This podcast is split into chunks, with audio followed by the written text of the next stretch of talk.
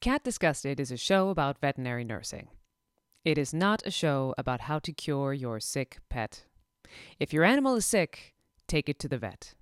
Don't be a crazy person and use a podcast to cure your puking cat, dog, chinchilla, etc., etc. I think they would tell you the same thing. If they could. Mm, which they can't. Which makes it hard. You know what's up. Take them to the vet.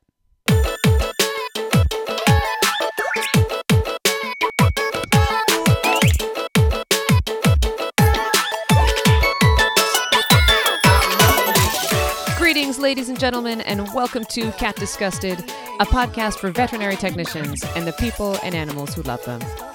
Each episode, we explore the best of times and the worst of times in veterinary nursing. I'm your host, Nicole Dickerson. I'm an RVT working in emergency and critical care. VTS ECC. And this is what happens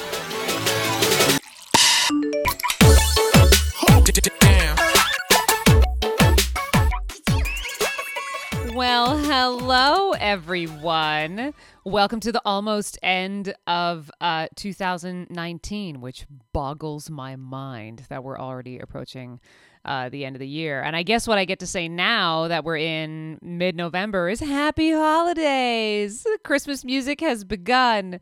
Um, you know what I didn't get to do this year was a Halloween episode. I don't have an excuse for that. I don't. I don't know. I ran out of time. I ran out of mind bandwidth. However, I did have this thought that because we didn't do uh, a Halloween episode this year, which is usually where I'll try to think of something, you know, like super gross or super scary, um, we haven't yet missed a Thanksgiving holiday um, this year in podcast world. And so I had this thought of maybe we do a Halloween Thanksgiving combo episode for a theme.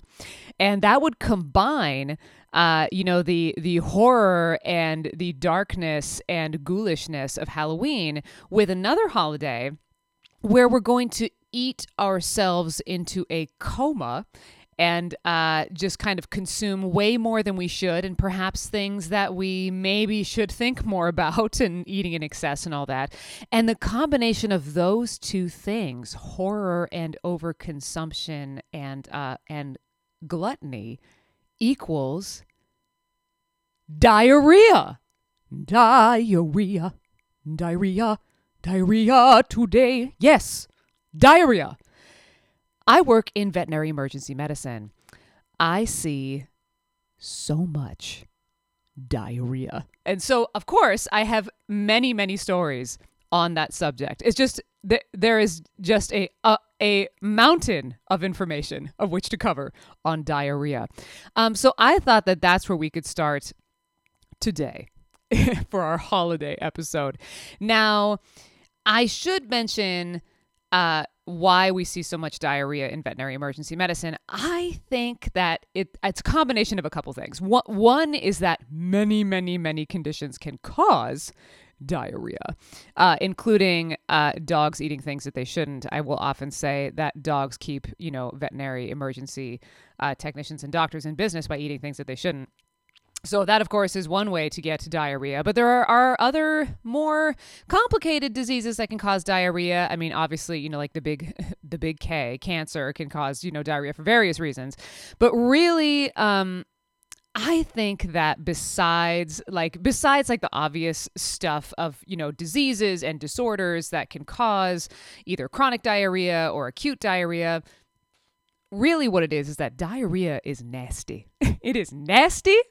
Diarrhea knows no time clock. Diarrhea knows no planning. It can happen any time of any day or night. And because it smells horrific, is messy, and terribly inconvenient, um, and oftentimes uncontrollable, uh, we end up seeing a lot of diarrhea in the 24 hour emergency medicine world. Now, because of the bounty of stories that are in my world regarding diarrhea. One of which I actually, it, it, did just occur to me. This is a little bit of a repeat on a theme because I think the last episode I talked about the little dog in the purse that had diarrhea. Right.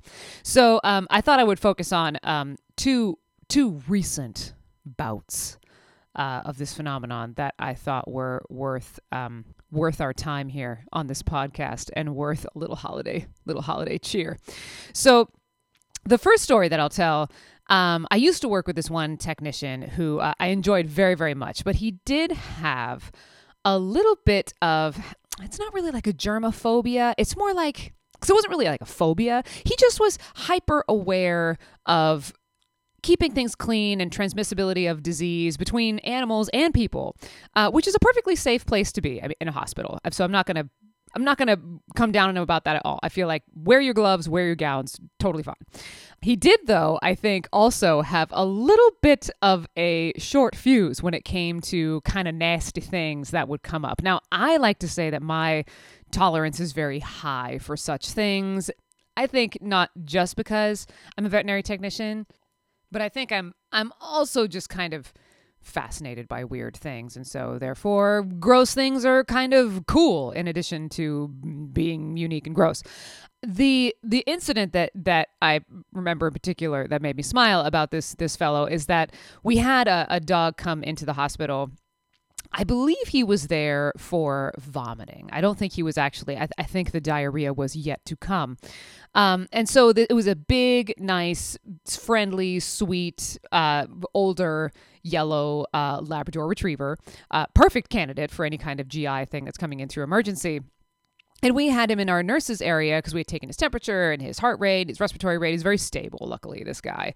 Uh, but while he was waiting for the doctor, uh, you know, one of us was holding onto his leash and he's just kind of enjoying the petting and he's wagging his tail. Your Labradors are just, they're lovely generally. And so, you know, they, they kind of enjoy the attention of the, of the bustling emergency room. Um, the dog decided that uh, he didn't need to, he, he didn't want to give us any kind of warning that he had to go. Uh, he just decided that that emergency treatment area was just as good a place as any to take a human sized homeless man quality dump. Like, it, it was impressive. And although not straight diarrhea, it was soft, shall we say. Now, I this is actually, you know what? This is a good time to mention that in uh, in veterinary medicine, and I would be so co- correct me if I'm wrong, but I would be surprised if human medicine does not have the same thing. We have a stool chart uh, that is actually a printed document that you can either find online some hospitals have it posted in on the wall. The stool chart is for color consistency size odor. So you can tell what types of disorders you may or may not be dealing with based on the type of stool an animal is generating. Um, couple things to mention about that. So like you know smell for instance very foul smelling feces. I know that sounds weird to differentiate it from say rose scented feces but um, it can it can smell particularly bad particularly bad. And one instance of it smelling particularly bad is if you have a lot of fat in your feces which means that you're not digesting fats properly your pancreas is in charge of making an enzyme called lipase, and that enzyme is in charge of digesting fats. If you're not making lipase very well, um, then you're not digesting your fats very well, and you're going to get a lot of them in your stool. Uh, and that smells rancid and terrible. So uh, a lot of times you can, um, if you if you have a very rancid, foul-smelling stool more than usual, um, that can be a helpful diagnostic in determining what's going on. There's also another uh, phenomenon called melena, which is uh, a digested blood in your stool. Now, what that that differs from when you see what we call frank blood in your stool. So, bright bright red blood in your stool versus dark black in your stool is a significant difference. Uh, the melena, which is the dark black stool, what that means is that there's bleeding that's happening uh, in your digestive system before your lower intestine because if you've digested your blood, it looks different than if you're just bleeding in your lower intestine a lot of times we'll see dogs that have bleeding ulcers in their stomach will have melena. Now, that would mean that there's something wrong with their stomach lining, but the acid in their stomach is still digesting that blood, so it comes out this really dark, tarry color. Uh, and that's a, that is a helpful diagnostic to see that type of stool. Versus if you have a colitis, like inflammation in your in your uh, lower intestine in your colon, you're not digesting your blood down there, but it may be that your tissue's really inflamed and a little friable, and so all those blood vessels, you have a ton of blood vessels down there, they're going to start to ooze a little bit. And so that's when you get the bright red blood in your stool, which we call frank blood in your stool. So these are all very helpful things. And the stool chart is a document which you can quickly, quick reference the little tiny piles and puddles of stool on all the little lines and photographs and things to quickly help you um, with your diagnosis of what's going on. Now, in this particular Labrador's case, luckily for him, he did not have the or, you know, any kind of frank blood in his stool. It was just of high volume. And I wouldn't say that he necessarily had the particularly bad odor, which would portend any kind of pancreatic disorder. It was just of high volume and potent odor.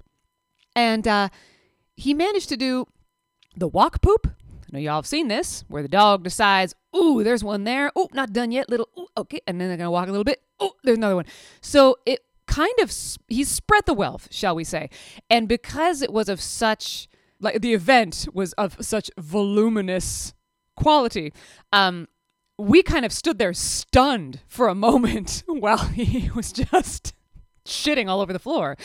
Uh, and then it became Code Brown, which is my way of saying, oh my God, clean up the shit. Code Brown, don't nobody step in it. Don't nobody let the dog smear in it. Luckily, somebody was holding onto his leash, so we were able to kind of like pull him away so he didn't dance in it, which is notoriously what a happy Labrador will do after a very, what I'm sure felt very satisfying dump on our floor. So then, while uh, while my other homie is holding this dog over to the side, and everyone's kind of starting to be, like, oh god, oh god, we have to clean this up, right? Because it's in the middle of the day. So my my buddy, who's a little sensitive about such things, he thought I think I feel like selflessly dove into the task of cleaning up this dog's gigantic piles, multiple piles of soft stool. And so he puts gloves on. Um, I start to put some gloves on, and he starts to kind of scoop these piles off the floor. Now, as he's doing it, I can see, like, you know, he's sweating a little bit like there's like one bead two beads on the forehead like and then he starts to say he he he then realizes that this is perhaps not the task for him. He kind of starts to try to say oh this smells really bad or oh this is gnarly. But what comes out is he's like oh oh this and then he does, like you know the, the, like the Jim Carrey in um what is that liar liar where he's trying to like talk but he can't get it out and it makes him gag with a I, just, I can't. Oh my god, this smells. And I'm I'm just like, oh, okay, okay. Red flag, warning. Like, stop what you're doing. Oh my god, if you barf on top of this like homeless man's soft stool festival that's happening on this emergency floor, I will not be okay. This poor guy trying to like scoop up Uh, so now he's got like you know now he's got like the the poo in his hands right? Kind of like dripping through his fingers trying to get it in like the trash also trying not to vomit into the pile of shit in his hands. I gotta go. Oh it's really good so they have to ferry him away. Off you go off you go off you go. Out of the room so he can not die. And then the rest of us helped clean up the piles of shit that were all over the floor inevitably what will happen too is that like once that kind of like once that event occurs in one area of the hospital is that it kind of like starts like a like a miasmal mist to drift over the entire rest of the treatment area and the other departments. So you know internal medicine techs start kind of coming into the lab like being like oh my god what's that smell? Oh. And they look over and they see this like very happy yellow labrador retriever being like hi. And they're like oh hi de- oh my god what the so then you have to take all the trashes out. Like i mean any anything that like touched whatever just happened has to be out of the room. And even then, even then, that smell can hang like a heavy fog over your life for an indetermin- indeterminable amount of time. So that was one of my favorite favorite for me, probably not for my buddy, but favorite for me, stories of trying to, you know, clean up the shit on the floor, but also not have the human die. Ugh. So it's only fair that if we had a good dog uh, poo story, that we then follow it up with a good cat poo story. Now, this kitty poo poo story is very much diarrhea I know I said that we we referenced the uh, stool chart with our friend, the big happy yellow lab, though it was more of a soft serve occurrence. Um, this cat was having diarrhea for quite a while. Like I feel like we we saw this poor kitty for diarrhea at least twice. Or I did. I personally saw this cat for diarrhea at least twice in the ER. Um, this time when we saw him, uh, he was actually having so he had he had a little bit of a mixed bag on the old stool chart. He was having some constipation and then he would have some diarrhea and then he would have constipation and then have diarrhea after it because you know sometimes when you're you know when your bowels not regulated quite right, you know your water is not being absorbed how it should in your lower intestine or it's or it's um, absorbing too much and then we're giving drugs and and it's just like you know we're giving drugs to help the pooing which then like will make it soft and squishy and then all of a sudden it's shooting out of you you. So there's a bit of a balance that has to happen there, and I feel like this poor kitty just ne- couldn't quite get the couldn't quite get the formula right.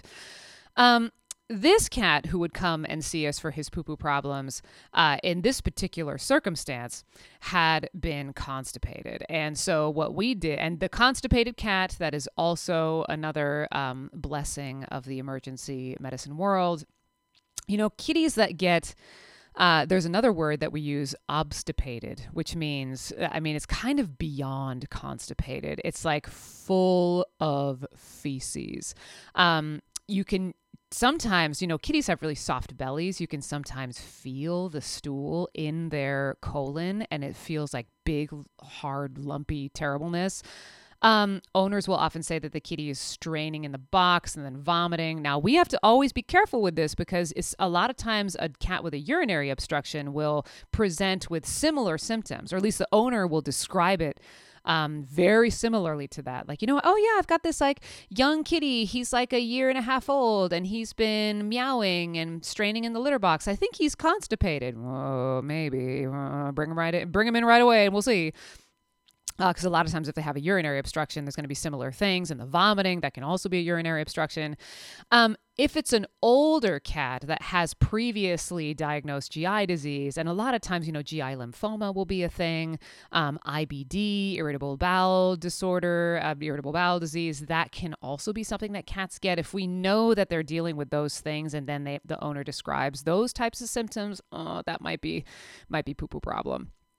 Uh, so this kitty um, that was what was going on, and it was it was a um, it, it, was vomiting the poor guy because he just backed up.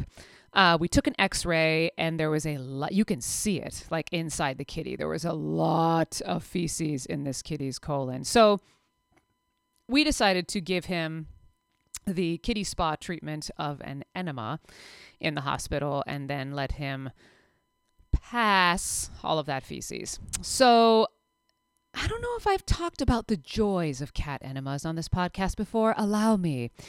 So what we do is we have um, we have a ki- type of catheter that we use. It's called a red rubber catheter, and it's a long red tube of semi-rigid um, plastic rubber that we use.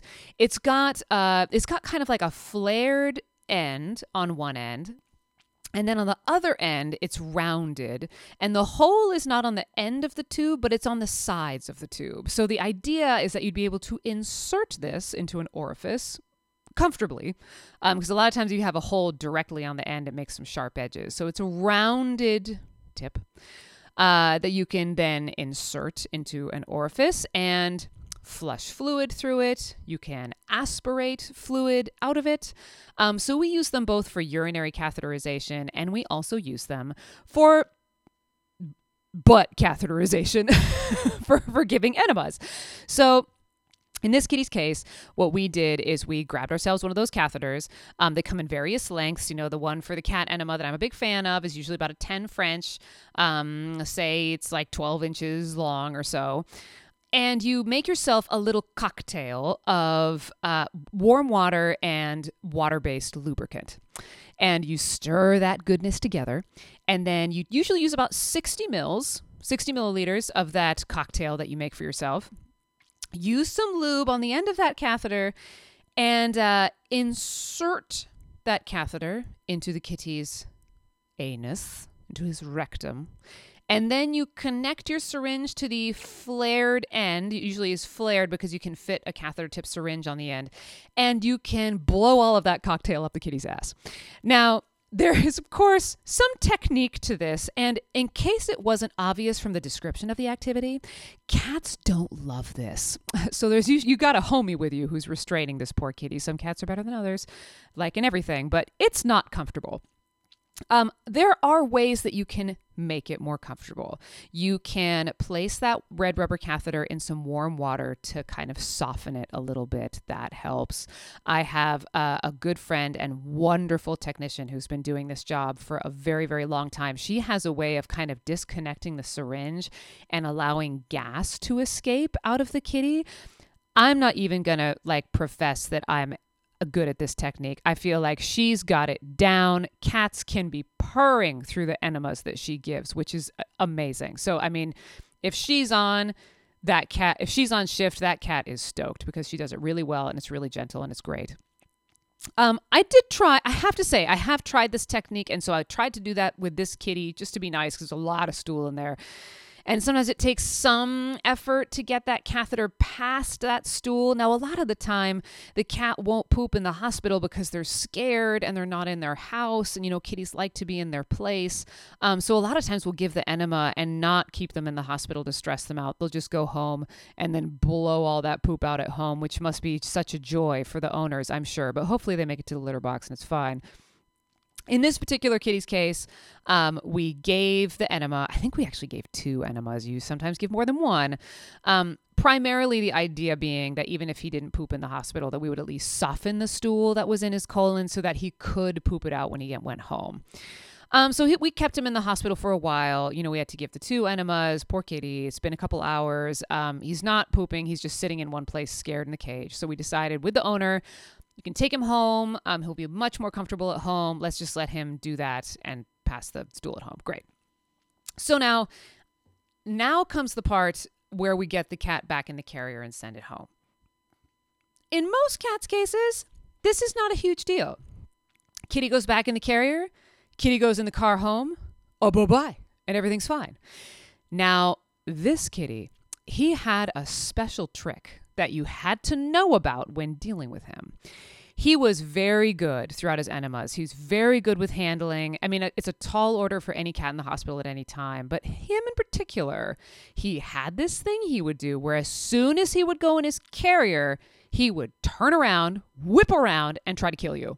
And it's a weird thing. I've seen it before. There was one other cat that I treated at my first job, ironically enough, for a similar problem. He was also a kitty enema, a kitty enema uh, repeat customer.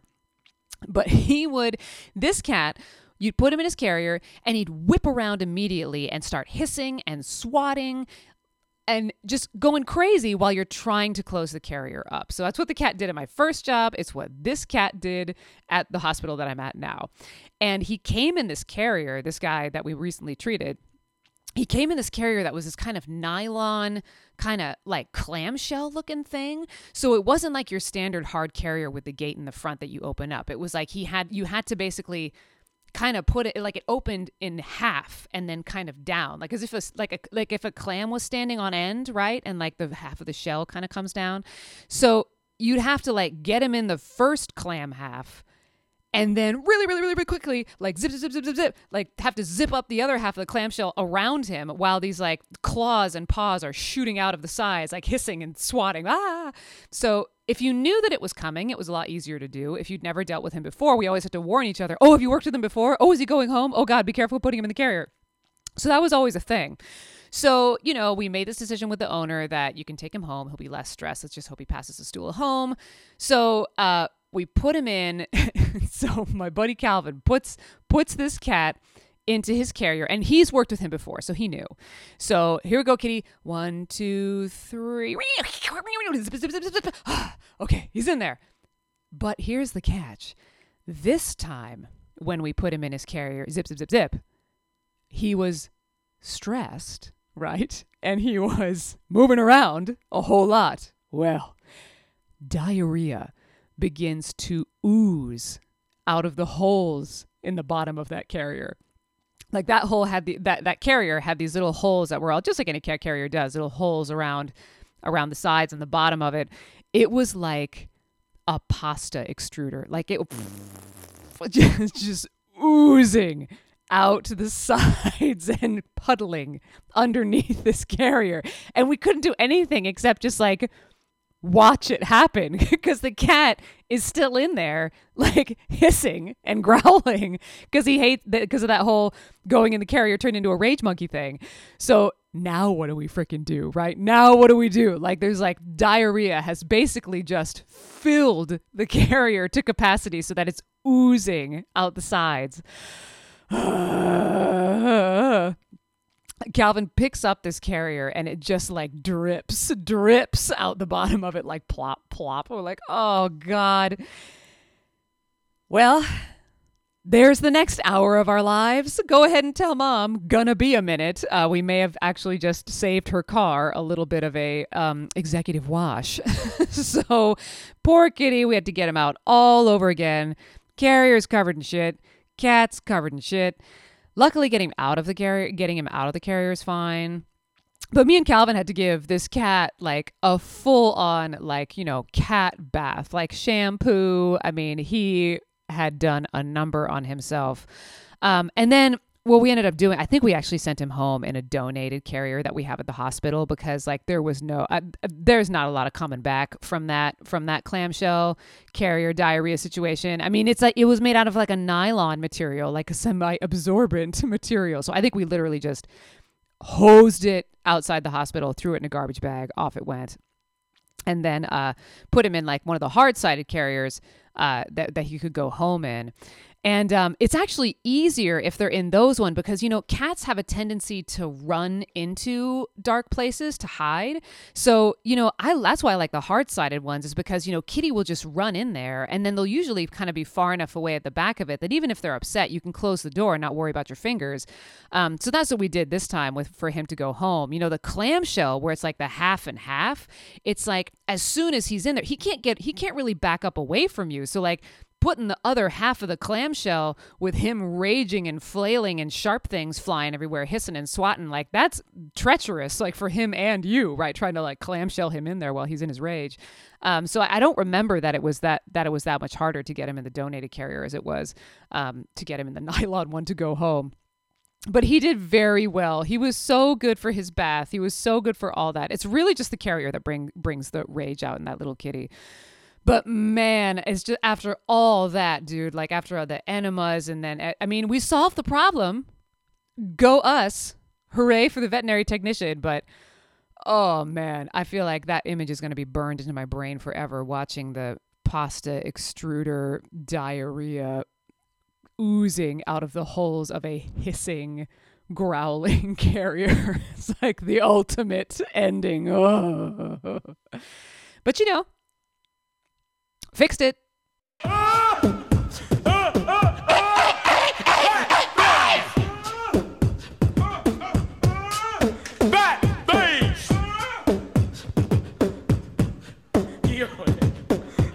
Fat, fat, fat, fat, fat, fat, fat, face.